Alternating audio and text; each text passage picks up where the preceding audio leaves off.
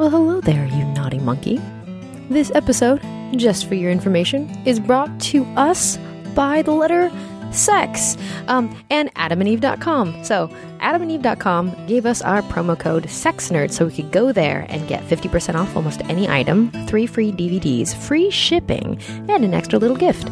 So I was looking around adamandeve.com and realized, dude, they even have just a little header that says for beginners. So click on it. Hey, in the spirit of the fact that this is about late bloomers, that's this episode, and it was a lot of fun to do. So check out adamandeve.com, type in promo code SEXNERD at checkout, and you will get 50% off almost anything in that store. Free shipping, three free DVDs, and an extra little gift. Just because you're you. Now entering Nerdist.com. Welcome to the Sex Nerd Sandra podcast. Whoa, what are these kids doing in here? Hey, if you're under 18, go ask your mom. Now that we're alone, let's start the show. Right, before we get into this week's show, a few things. First, NaNoWriMo, so National Novel Writing Month. I did request for many of you to come shame me, tell me to write on Twitter and Facebook, and by golly, you guys have really come through. I appreciate every single one of you uh, posting things to my site. Like, like even everyone from like the Avengers pointing at me, like judging me, like being like, you should be writing. Um, you guys are great.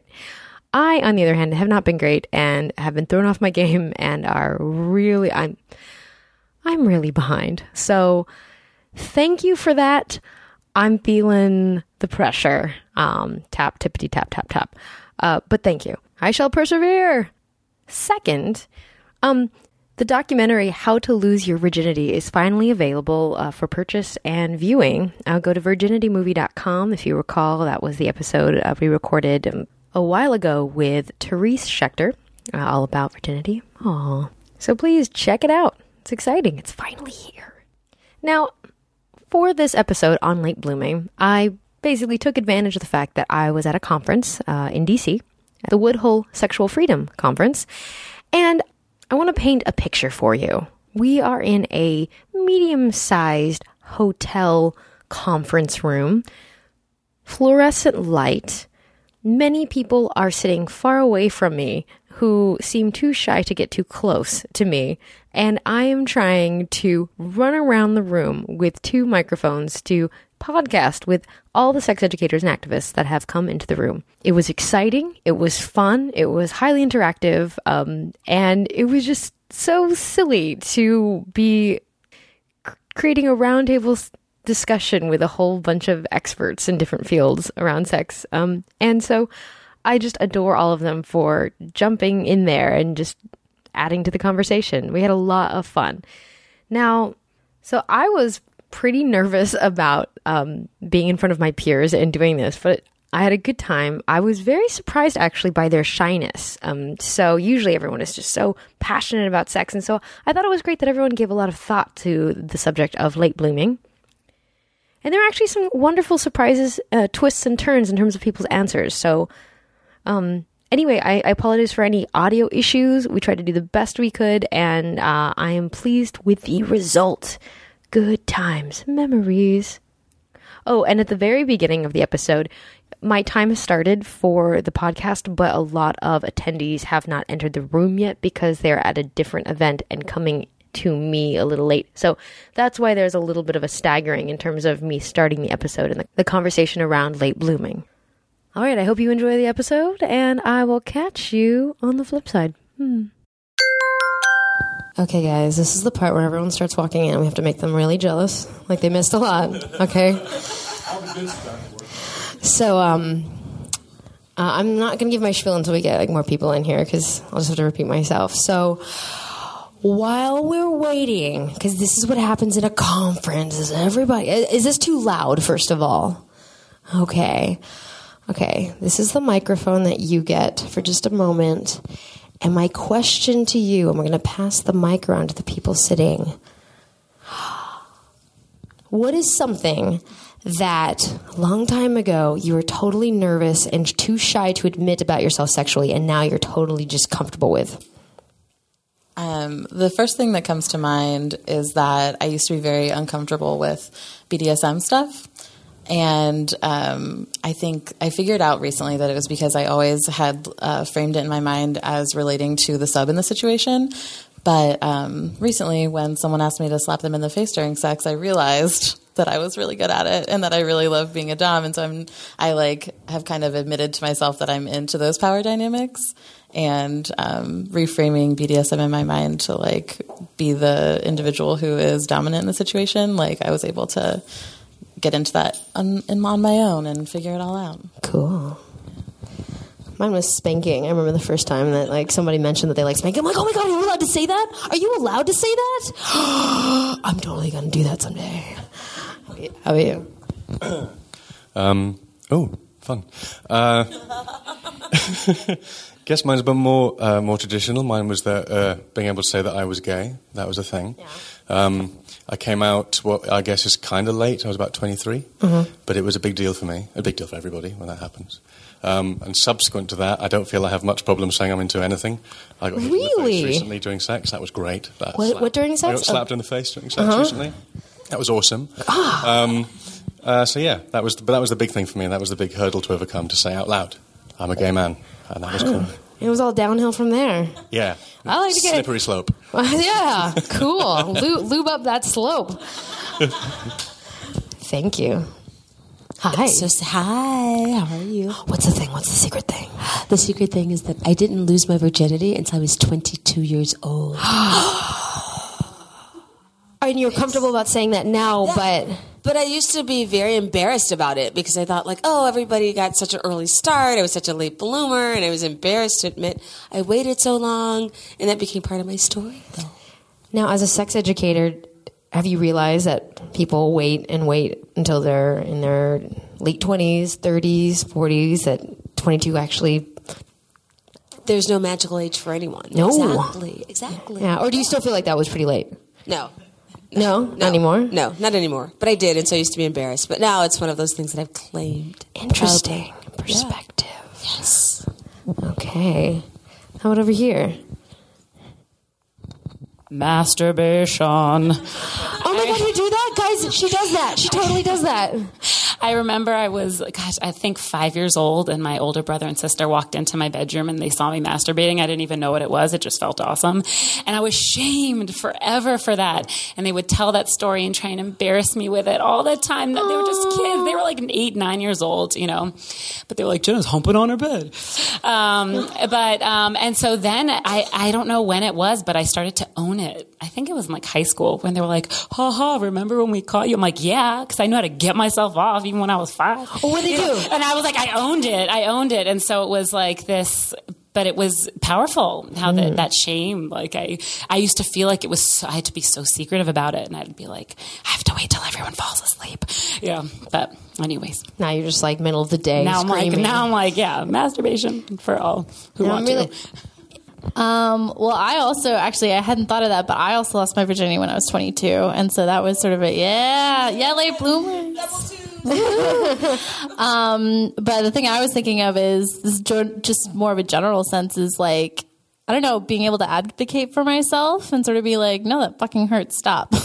Oh yeah, the day that you get to speak up, like, yeah, my vagina does hurt. Thank you very yeah, stop. That's not, you know, that that was always a point of like, you know, difficulty for me because I was just like, I care more about what this person likes than what I like, and so that was always really tough for me. So, but now I'm like, do this because I like it. Yeah, touch it like that, smack it like that.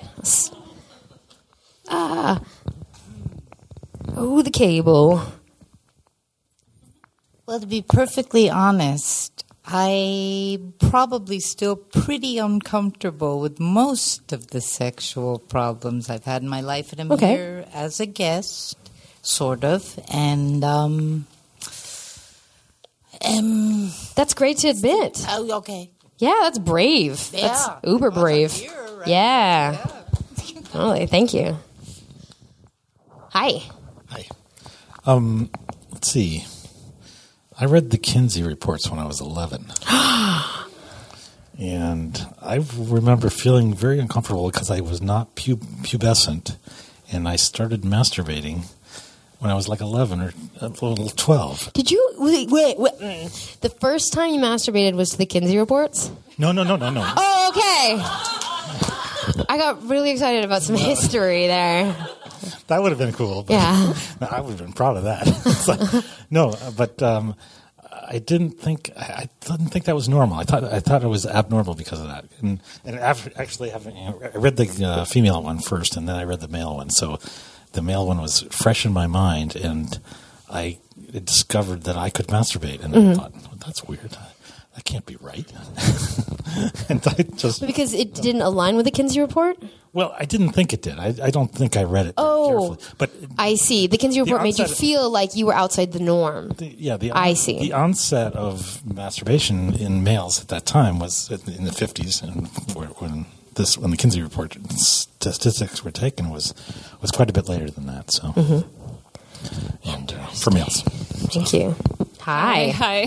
I'm like thinking through all this stuff. I mean, recently, I guess I was during Ignacio's class, um, and we were talking about our uh, gender identity, um, how we felt internally, and how we felt in society. And there's this wonderful age for a lot of uh, female-bodied people or cisgender people that when you're five to ten, you get to be a tomboy and um, I never admitted this in the um, uh, in public before, and it was cool that uh, I basically taught everybody to masturbate, or I, I mean, the main thing was. Oh, I don't know if I can do that part, but I really not not on recording in a group. I could say, it, but um, yeah, Is it, so- you haven't actually said your name or anything. This is totally Right, anonymous, right, except for the part where there's somebody filming. Right.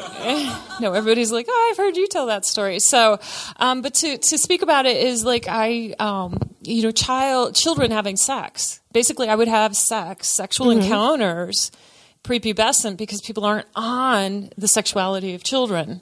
Mhm. People, it's just in our society does not exist. And I, I was like, wow, yeah, I was really kind of fucking a lot of people back then, you know?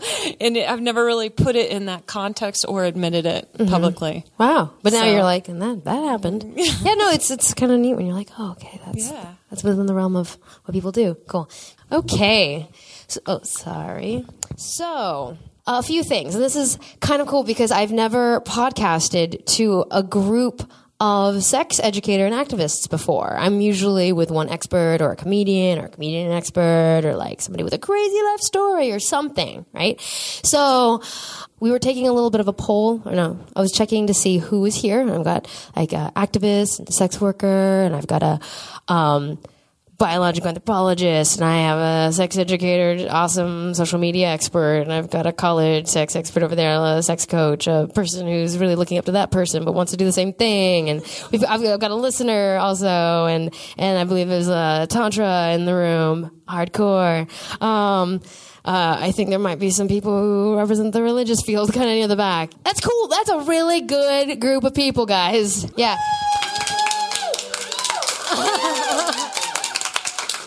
All right.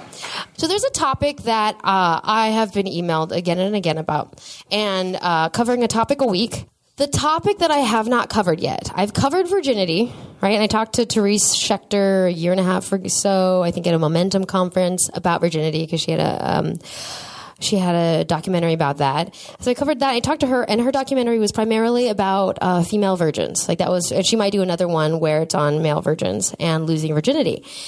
So I also interviewed a, an ex lover of mine, which is not, this is the first time I'd ever done that, and I kind of wanted to, is to talk to somebody who had actually I had been with, and it was his first time, and he was, I think, 31 at the time, our first time having sex, so he had never had sex before.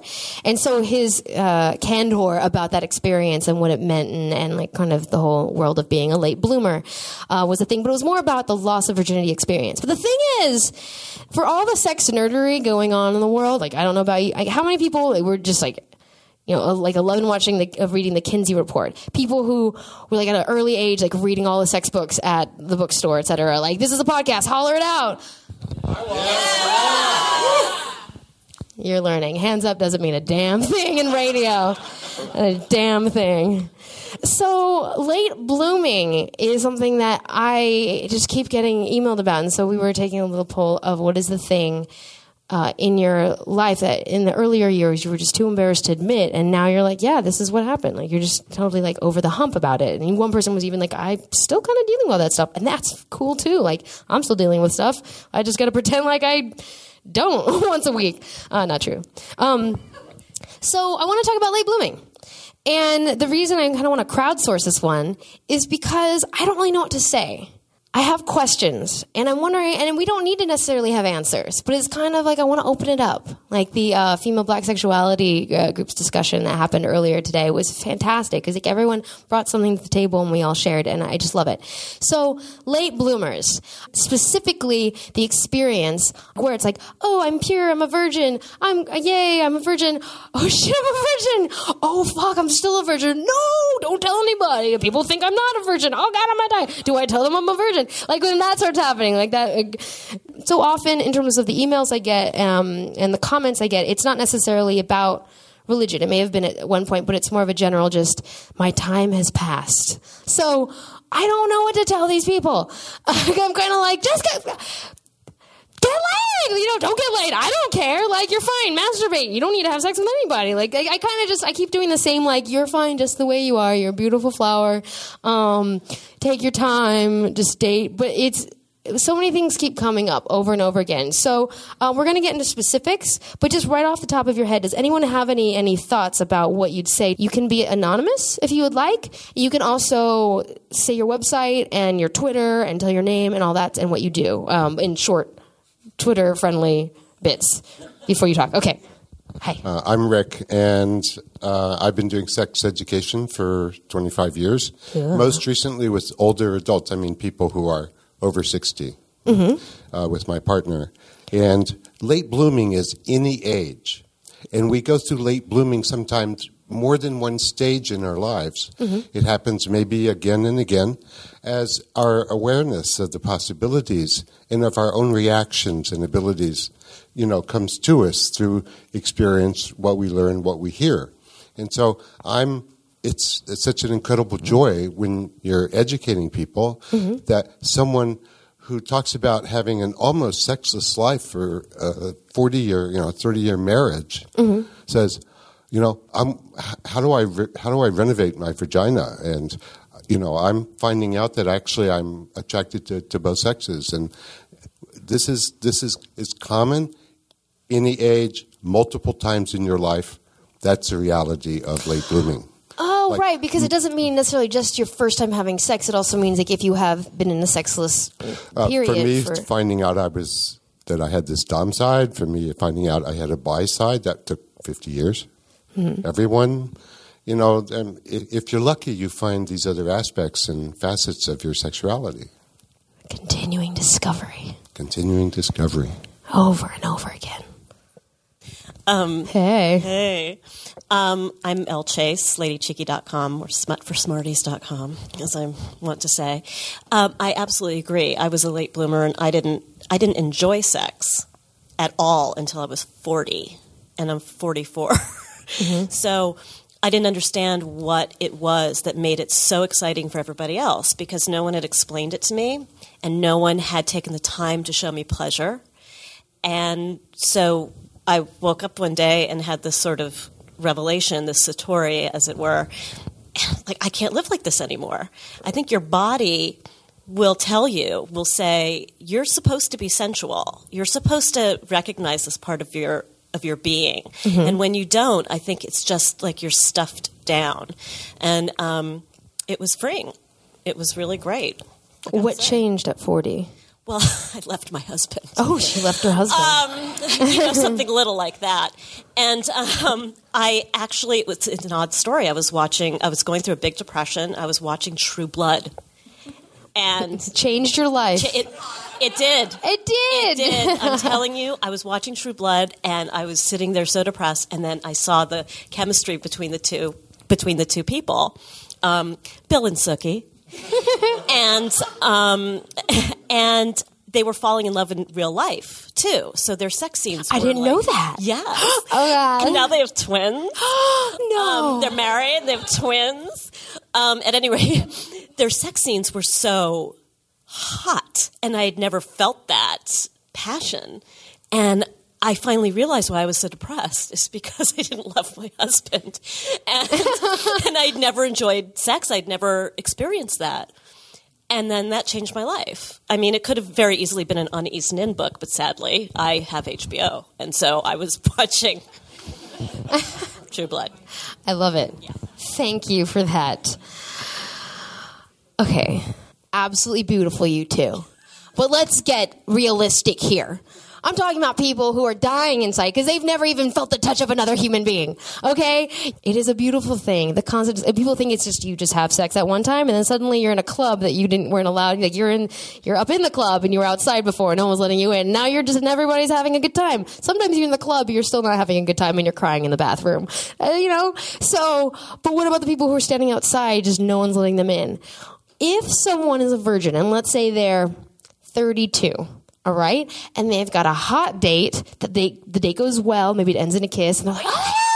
And then, then the second date's going to happen tonight, and they're like, wait a minute, do I tell them that I'm a virgin before we do it? What do you think? Because I'm asked this question a lot. I'm all like, I don't fucking know. Maybe you shouldn't. Maybe you shouldn't. There's all these things. What do you keep in mind?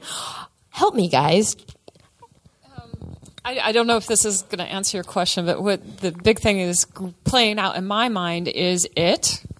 We talk about as if we know what this it is and what is sex. I, I'm finding that peop, that maybe these people need to broaden their concept of sexuality. Um, for me, it's if I can come. So um, I've had sex with you and you and you, you know, because She's pointing at people. Is this real? No, Is this real? No, Okay. no, no, no, but but I can literally physically get close to somebody and just go, oh, okay. Um, I know that's probably a violation of some people's there no consent. I'm sorry, sorry, sorry, sorry. but but um, but the, the point is this broad broad. Why haven't you had sex with me? Yeah. Wait, what is? no, the um, just broadening, broadening the concept of sex, right? So when is it? What is it? Is it when does sex happen? A pleasure, a chill through the spine, a sigh, a you know this um, body part in, that penetrates a body part, a tongue and an ear. Then hey, you know, like and Whoa. so, um, but but what. but what, what you were talking about is people who have not even been touched by someone else, and that locked my cogs a little. Um, that is that breaks my heart. Yeah. Um, everyone should be touched and um, find communities in which hugs are, are a welcome you know thing and, and you know people just kind of pile up on a couch together you know uh, that's available to people if they know about it so that i didn't know quite how to answer but i do encourage everybody to take a definition of sex start where you what you know what you enjoy and then just work the rest of your life to expand it and expand it and expand it Definitely. so Definitely Yeah. broadening broadening your horizons as to and the definitions of sex for sure.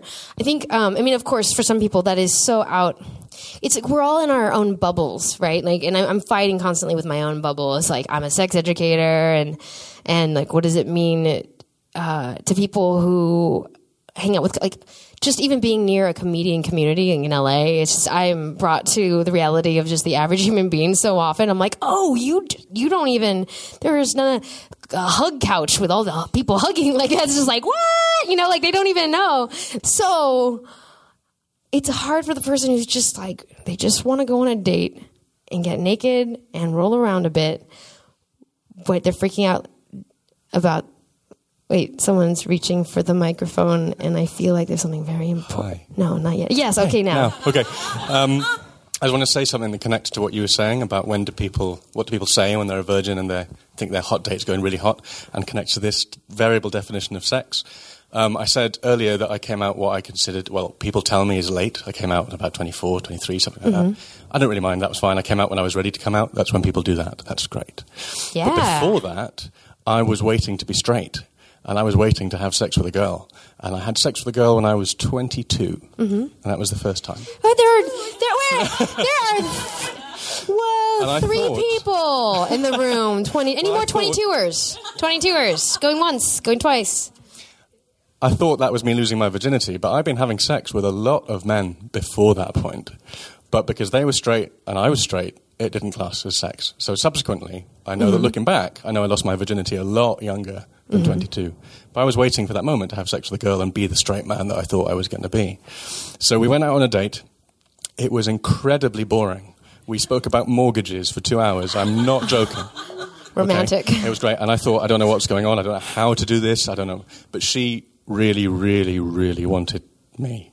Really? she- Wait a minute. If you're talking about mortgages, she was like, "I love APRs." like, it? I don't even know if that's a part of mortgages. I don't know. She had an agenda. I think the mortgage conversation we had to get through, and then oh, okay. she said, "Take me back to your room." I said, "It's real, really messy. I can't."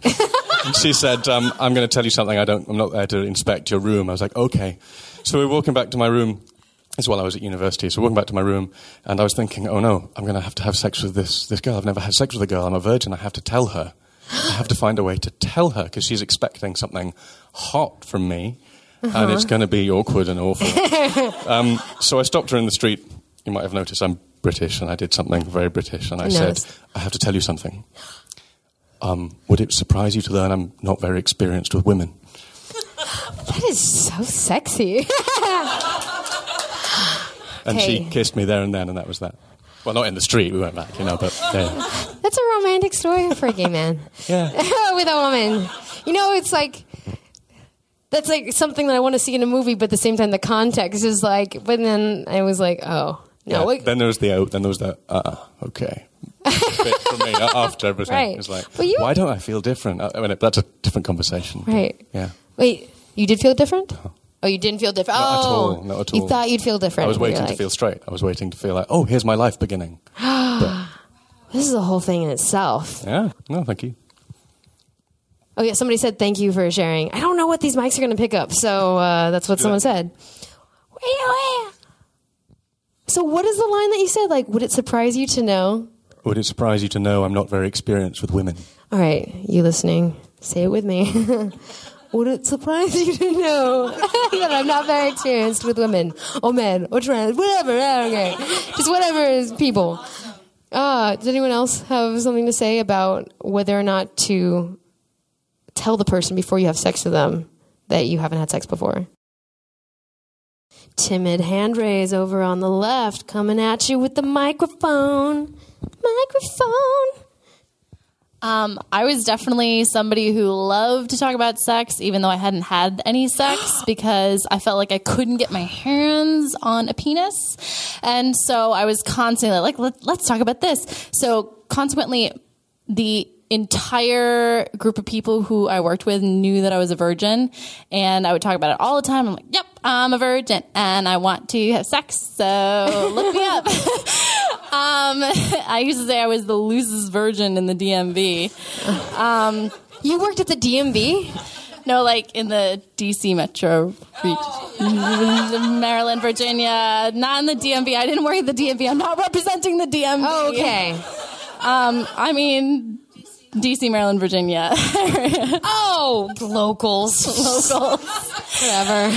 Um, so anyway, but and I was very excited about losing my virginity and told everyone to make sure that that you know memo was out there for people. Um, but consequently, always knew that I wanted it to be somewhat special, and I wanted to, and I had um, learned that one way to be able to wait until I was ready was to get lots of toys and have fun with that. And then I could wait until I found somebody where I was just like, Mhm. I want this to be as fun as when I'm by myself because I know what to do with myself. Good advice. Good advice. Um, good wisdom. I like it. And it worked really well. And so I met somebody. And so everyone knew that I was a virgin. So it was like big party when everyone found out that I, I finally stopped talking about being a virgin because it was over. But, um, but yeah, it worked for me to, um, publicize the entire group of people I was friends with. All the people in Washington D.C. now. Yeah, everyone knows now. Wait, so you were bold about it, and Or did anyone judge you for it, or were people like, "Right on, I want to get you laid"? Like, were people on board? Yeah, it was interesting. I had somebody who I was lusting after who found out that I was a virgin and then like wouldn't even speak to me because because there's this idea of being responsible for somebody who's a virgin and sleeping with them and then having to deal with them being clingy and all this stuff. And so that was tough, but clingy. Was that clingy? Clingy, yeah. Okay, I wasn't sure clingy or clean. I was like, no, clingy. Okay. So, and that was tough, but um, but at the same time, like I wanted to own it and think of it as, even though I hadn't had sex, owning it as a part of my sexuality. Um, and it turns out in retrospect that it was very good. I didn't sleep with that person because um, I don't think I want to sleep with anyone who's doesn't you know Mhm. is ashamed of a or doesn't want to be a part of my sexuality in that Mhm. way. Um, Were you clingy after? Uh, well, I didn't sleep with them, so. Oh no, but the other person. Oh, the other person, uh, a little clingy. Just a little bit. Was that person? was that person? Wait a minute. Was that person prepared to handle the clingy? Yeah, we had a lot of conversations about it, and and I just said, you know, you're going to be a part of. We just sort of said, oh, you're going to be a part of my life in this way. Um, and I don't know about, you know, I don't know about dating, but like you're somebody who's experienced and like I want you to be here and teach me and do all these things. And it worked out. Um, we got into a space where I didn't know if I wa- I wanted to be in a relationship with him. I just didn't like want to be. I didn't want to be in a scenario where they did it with me once and then dropped me. I didn't want it to be like that, but I wasn't sure about relationships, so I didn't exactly know what I wanted. But and the fact that you're having conversation is fantastic. yeah, so I tried. It, it was a little bit of a, you know, I was full of emotion and all this stuff, and I didn't know how to deal with it. And it was, and it was fun, and it was great. And I started the conversation. I didn't navigate it as well as I could have, and in the end, that caused us to kind of break for a while. But then a couple years later, we got back together again. That was awesome. So, um, anyway, yeah. So it, so it was good. It was a good experience overall. So interesting. Thank you for sharing. Thank you. All the things. Okay, you bring up something fantastic. How are we doing, PS? We're good? Okay, cool. I know this is. Yeah, you guys, so smart. You remember, it's a podcast. So, you bring up something fantastic. Also, people haven't been sharing their Twitter handles or their websites and whatnot. So, I'm just letting you know that that's a thing in case you do want to. Over 5 million downloads. What, people? Guys, I need your help, okay? So now we're talking about the clingy factor and the fact that if you tell the person that you are a virgin, they might freak out. But what if you really like that person? Or what if it's meant to be? Or whatever in terms of you two having a lovely couple rolls in the hay, etc. plus together. What are some things you can tell that person? Or what has anyone here been the person who's freaking out that they're about to have sex with a virgin? I got one hand raised. Anybody else? Or what would you tell the person who's a little bit uncomfortable? No one knows how to phrase that. Like, I'm a virgin, but it's totally cool because I totally have a huge thing of ch- uh, sex toys, so I only need you for this one thing. Like, what do you tell them? Sex geek in the back have feelings? I told everyone, like, sit closer if you'd like to be on mic. Intimacy dojo. Yes. Um, so, but like, define how much they're freaking out. Well, I don't know. It's it's more the fear of telling that person that they're a virgin before it happens. So it's do we just act like everything's cool? Like yeah, Well, I I've mean, I've, I've had people be like, I've never done this activity before, which for some people can be substantial, whatever that activity is. Like No. when you're somebody's first time. Yeah, like I- anything. But then, like, there's the virginity with a capital V. And yeah. And, but People who have maybe had one kiss and one makeout session a time two years ago, but other than that have had no real intimate. there's a lot of responsibility in in that and i just think you know if you understand how people's hormones and creating powerful experiences for people are and what you know how people might imprint Yeah. on you and just kind of become those little baby chickens Uh-huh. like peep peep peep peep. but the idea of like you know just kind of being cognizant of it and i think you should not it's not it's not like you have to be super concerned but like just don't be cavalier with somebody else's first time for something in a culture that makes that a big deal because they probably haven't deconstructed it Hmm. or know how their imprinting goes under those circumstances Yeah, new new territory. We don't Yeah. know. so i would i would proceed with caution. Mhm. And me, I like to process ahead of time as much as possible. Yeah. But that's, I mean, I would just tell the person, I'm interested in being a part of this first experience for you, but like, I have concerns. And let's walk through the garden of concerns and see where we get. Ah, but that's not romantic. Neither is the peep, peep, peep, peep. Touche. Front load your work. So Yes. yeah. Thank you. You're welcome. What do you have a website, sir? Uh, it's sexnerdsandra.com. it's read, it's reidaboutsex.com. Thank you. Like that time flirting episode. Now Reid, Reid's been on the the show a couple times, and, and it's been a lot of good times. Yeah. How many? Do we have any other guests? Oh my god! I only have one previous guest in the room. That's crazy. Sometimes I'm in a. Oh my god! You're all sex nerds on virgins. What? Oh hi. Do you have something to say? I saw your hand. Yeah. Okay. Tawana. Actually, here, hold this. Um, Tawana was a guest at my New York show in February where it was freezing outside, and uh, Francisco NYC was also there, and they were fantastic. And we talked about monogamy for about an hour and a half. And the audio mixer and the recording device, the whole thing totally didn't work because I needed uh, a Rick there, who's our tech person. Slash, is it okay if I said your name? Okay, all right. you know it's cool. I could edit it. I'm totally powerful that way. I know a gal. Um, so I didn't wasn't able to release that sh- because it was the best show, and but it, yeah. Stupid. So now I know a lot about tech that I didn't know before. But hello, so you're going to be on very soon. Yes. Yes. You lost your virginity at 22. I did. I hate the term losing virginity, but um, that is the colloquialism, you know. I was vaginally penetrated for the first time at the age of 22. That is. That's like hot and also creepy at the same time. Like I'm like I'm like kind of uncomfortable about that, but I like it. Yeah. Yeah. Did anyone else kind of want to cross their legs when she said that? Like just a little bit. How did you feel different after? I didn't. I didn't feel different after. But to piggyback after something that was said earlier, there are lots of different ways to lose your quote quote virginity. Be it straight virginity, be it uh, anal, vaginal, oral virginity, because I was of the everything but evangelical Christian upbringing in rural Illinois and rural Mississippi. Um, and as long as nothing went in your vagina, you were still a virgin. Mm-hmm. Cool. cool. yeah. question we won't ask. Were you a three-way virgin? Or were you only a vag? I shouldn't ask. I'm sorry. Were you No. only a vaginal virgin at the time? I'll show you what type of virgin I was when the show's over. Uh, That's a slippery. That's a slippery slope of like. So, wh- which kind of virginities had you already lost by then? What had you done? I know it was all on the table. Tell me everything. It was almost a party here. Oh my god. Um, okay, so then it's the dating thing because um, these folks are having issues with uh, finding a mate. Right, because that, that is part of the problem is how do I actually find someone to date?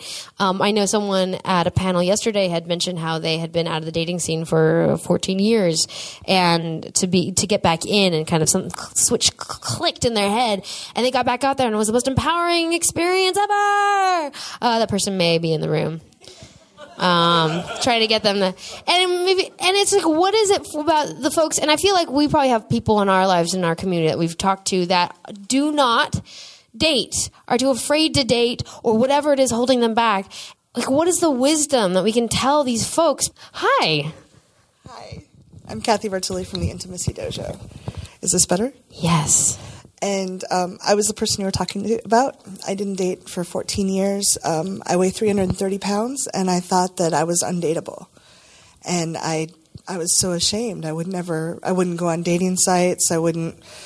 You know, I just kept waiting for the right person to stumble upon me, or for Mhm. my weight to suddenly change. Mhm. And I suddenly realized that this much time has passed and nothing's changed, and this could go on for decades. And so I asked, got some help, and I got out there and started putting my ad up in OKCupid. Mhm. And I was convinced that no one would answer it. And it was actually Reid Mihalko did the coaching for me. Mhm. Um, and he's I was petrified to date, and he's like, "Well, if nobody answers, that's fine." So I put right at the top. He had me put right at the top. I'm a big woman. If you don't want to date big women, don't bother to email me. Mm-hmm. And I have still to this day, I have more dates than I can fit in my schedule. More people saying how I love how authentic you are, and I'm having a great time. So we all get in our heads and we have all these ideas about why we can't, we're not good enough. But there's Mhm. people out there that think we're wonderful just the way we Mhm. are. Aww. that was our. Every podcast needs a warm fuzzy moment. I think we just had ours. They're no more loud.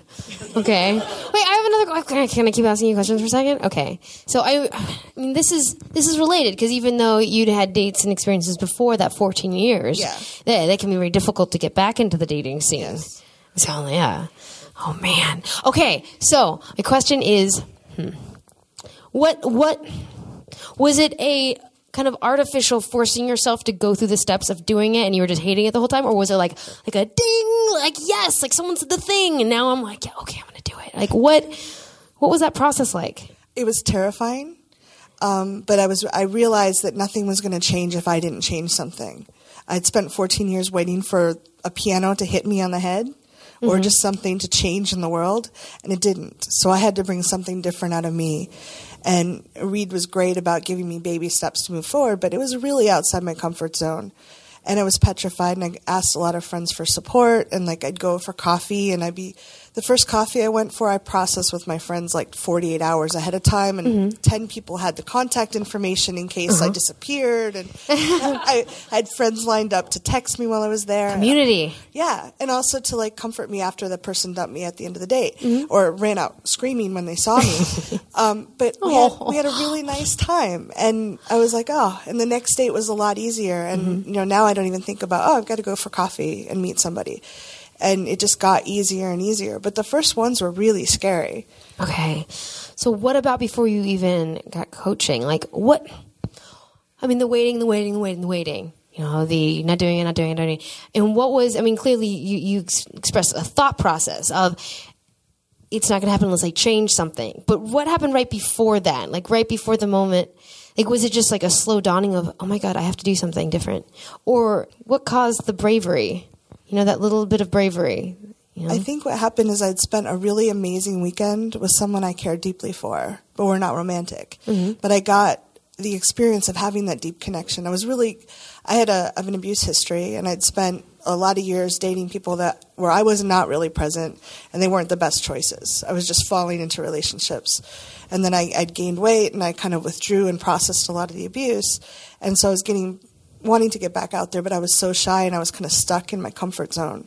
Mhm. Um, so I spent a weekend with someone that was really dear to me, and I felt that warm support, that caring. And I'm like, wow, I need more of this in my life, and I want it to be romantic. I'm so glad you said that. Oh, oh my god. Okay, so okay.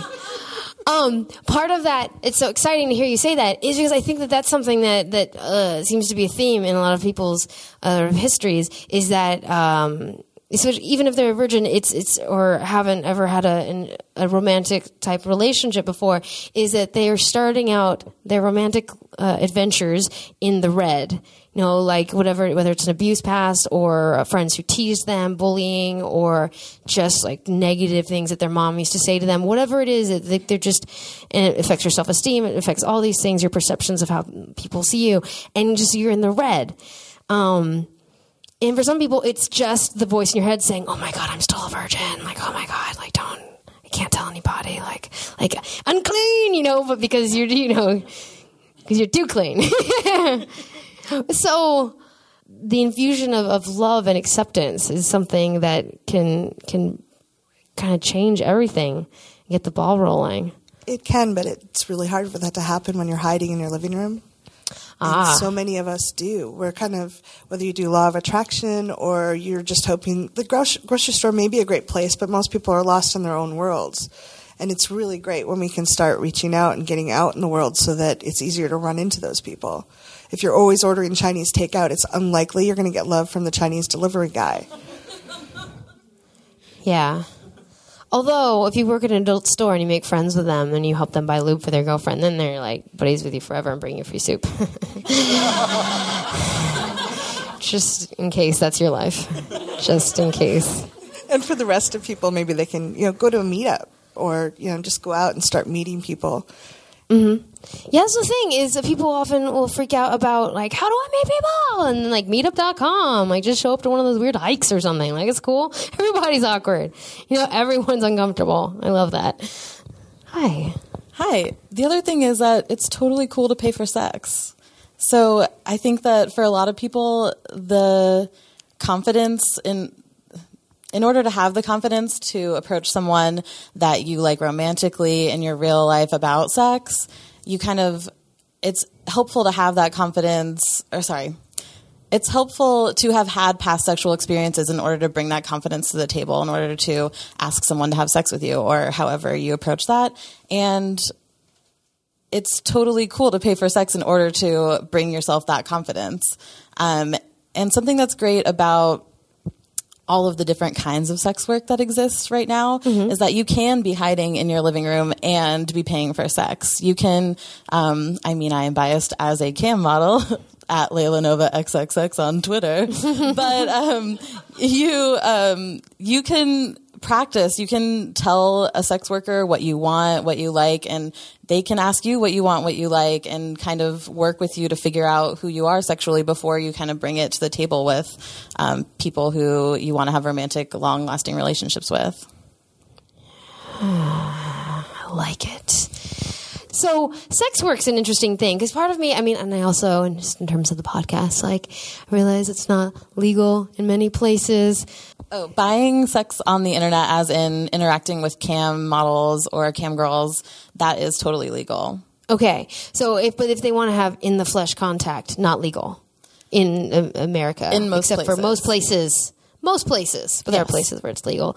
Um, but that's an interesting thing. It, I find I struggle with the well, you could always pay for sex as an experience. Some people are open to it, some people aren't. But there's also great shame in that for some people. I had someone recently in my community. Um, admit that in a, it's been a dry period, you know, and they're just like, ah.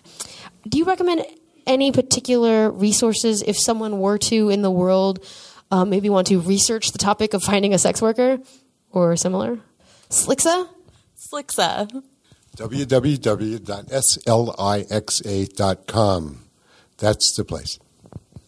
Cool. I haven't been to that side of the conference room yet, so I haven't visited their table, so I have no idea. But they're giving out really cool lipstick pens. Hi. Hi, Sandra. Get ready for the best French accent yes. ever. Thank you. uh, no, I have a different, interesting experience about the late, late uh, blooming thing. Mhm. Back in my dating days in New York City, I hooked up with this gorgeous uh, girl from Persian descent. From Beau- Persian- Persian descent. She Descent. Yes, my dis- French. descent. Translate for the audience. It's She was, sexy. she was really beautiful. It Uh-huh. was exciting. She uh, uh, she's okay to come in my apartment, so I'm even more excited. Uh, and we're on the couch, and we start kissing. And you know, I go French kiss, put my hand in the back of uh, my hand in the back of her hair, and I start to put my tongue deep inside her mouth. Is that really a French thing? Yes. I don't Okay. know.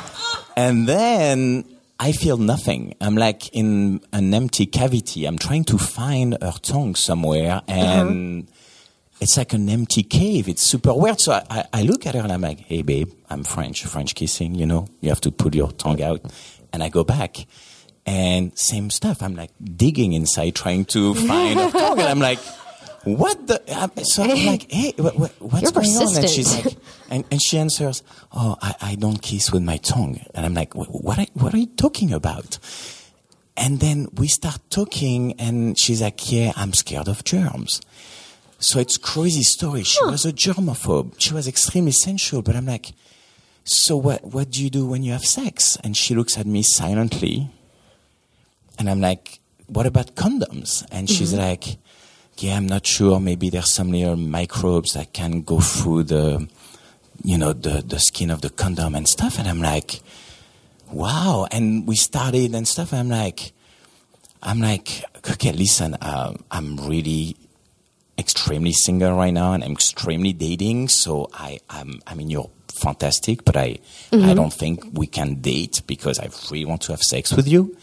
Um, I'm trying to find friends who would have the patience to, you know, but I'm like, but I'm not sure that I know any.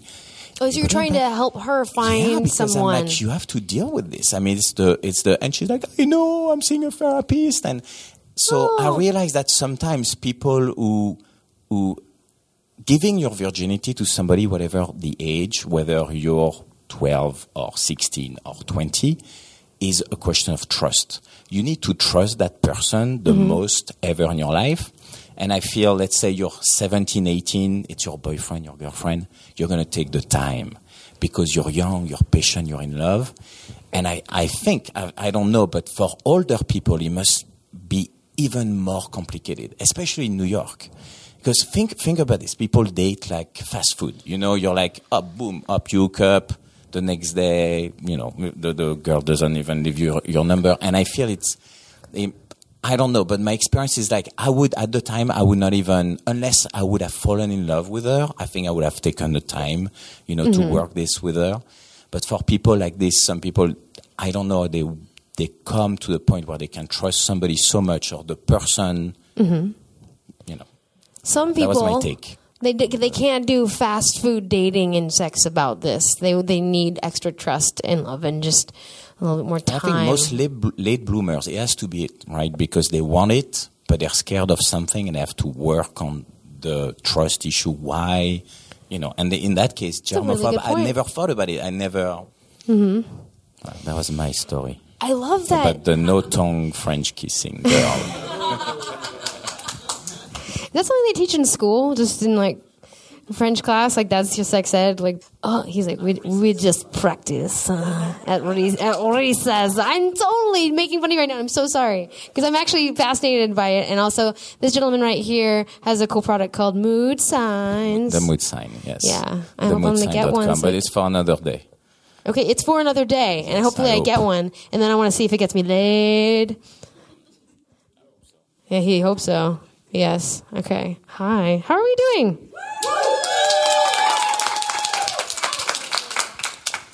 Oh my goodness. So we have uh, 15 minutes until this party moves on to what is it? What are we having? A cocktail party or like there's an award show or like things? There's a luau or a 1960s dance for a what are we doing? Is a photo booth? All the things. Cool. Thank you for processing that with me. Um, it's just an ongoing thing, and I love conferences because I get to meet such an interesting mix of human beings. Um, also, because I mean, I haven't spoken here before, and I, I do the podcast and things. Um, I also want to open it up to if anyone has any questions for me in terms of what I do or anything like that.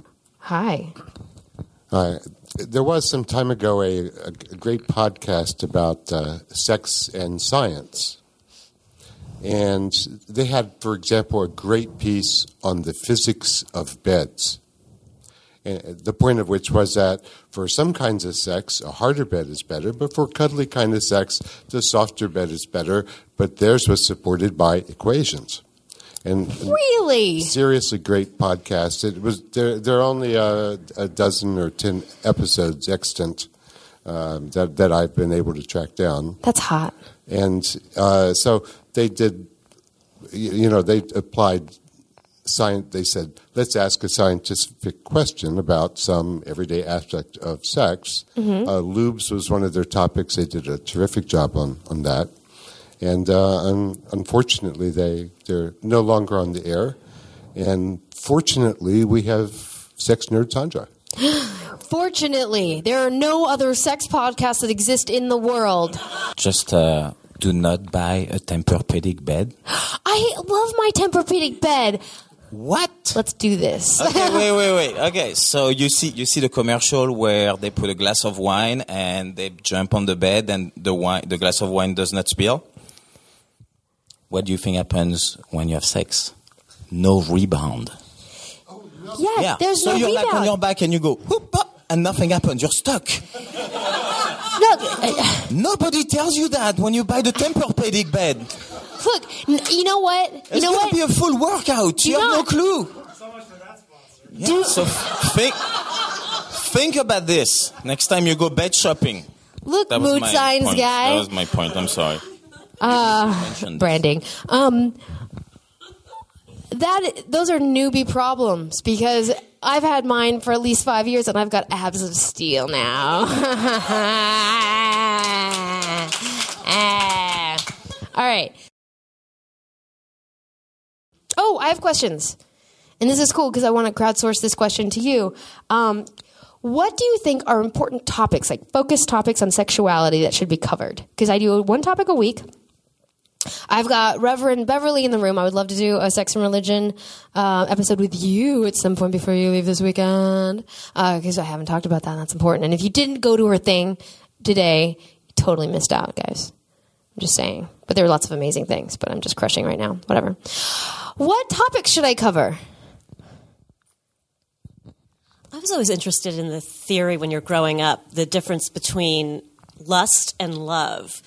When your hormones are changing, you haven't experienced being in love and you haven't experienced being in lust either. And both those things happen kind of around the same time. So, you know, I can just remember being a teenager and being like, oh my God, I'm so in love with him. When no, I just wanted to, you know, shtup. So that's a really good debate and and uh, conversation. I mean, there's science and there's opinion. There, it's all the things, and it's good. For the, Feelings. it's good for the teens. Ooh, yeah. Oh man, good for. I mean, yes, it's good for the teens. Yes, yay, coming generation. There are people in their 80s who still want to figure that one out. So I'm excited about that. Good one. Any others? Yeah. You, you tried to uh, do the virginity thing tonight, and you got hijacked by born again virginity. And uh, oh no, that's what. Uh, there's a lot of born again. Uh, you know, I became. A, I've, I was a virgin for ten years. I, I stopped having sex for ten years. So Mhm. the born again virginity, I think, is a is a, is a whole separate issue. Okay, so separating born agains from virgins, but then of course it's like, wow, what, what is a virgin? And, and there's so many types of virgins. Ah, this is uh, brainy people. We can de- deconstruct and analyze this till we die. Well, yeah, ah, virgins. Um, any other topics? Fluidity. Fluidity, uh, as an orientation, as a gender orientation, as as a uh, how? Give me more on that. I would say all of it, but particularly coming from the workshop I was at earlier, I would say fluidity in marginalized communities because their um, sexuality is usually put in a box. So I think that would be interesting. Marginalized in terms of um, it could be across the board sexual orientation, age, um, ethnicity, religion, all that, but fluidity. fluidity. So I think of fluidity as sort of movement through time, like as we evolve. You know, like who who I am now, my orientation or how I feel about my gender is different than I am two years ago. Um, it sounds like you're talking more in groups of people, um, celebrating the diversity within that group as a type of fluidity. And she's nodding. She's nodding real good. Just, mm, fluidity, delicious. Okay. Um, since you have access to so many nerds, I want to know what nerd parents are doing with their kids about sex. Ah, nerd parents. Well, they're watching a lot of. They're watching Firefly over and over again. Saving Battlestar Galactica. Not till you're older. uh, that's a good question. I I fantasize about the coming generation of like the trickle down effect of all the work that we're doing right now. Like we're all working so hard in the fields that we're working in to touch lives and educate and whatnot okay, if you're pretty excited about how wonderfully um, we our work is affecting the next generation, I want you to holler and scream. Oh my God. God bless America. Guys, um, this has been a ridiculously fun, silly uh, podcast that I've never. It's weird when the, uh, I'm usually outnumbered by guests, but not by this much. Um, so thank you so much for coming out and being part of the show. Thank you so much, and I hope we have a great time partying tonight all together. So I hope I'll see you out there. Thank you.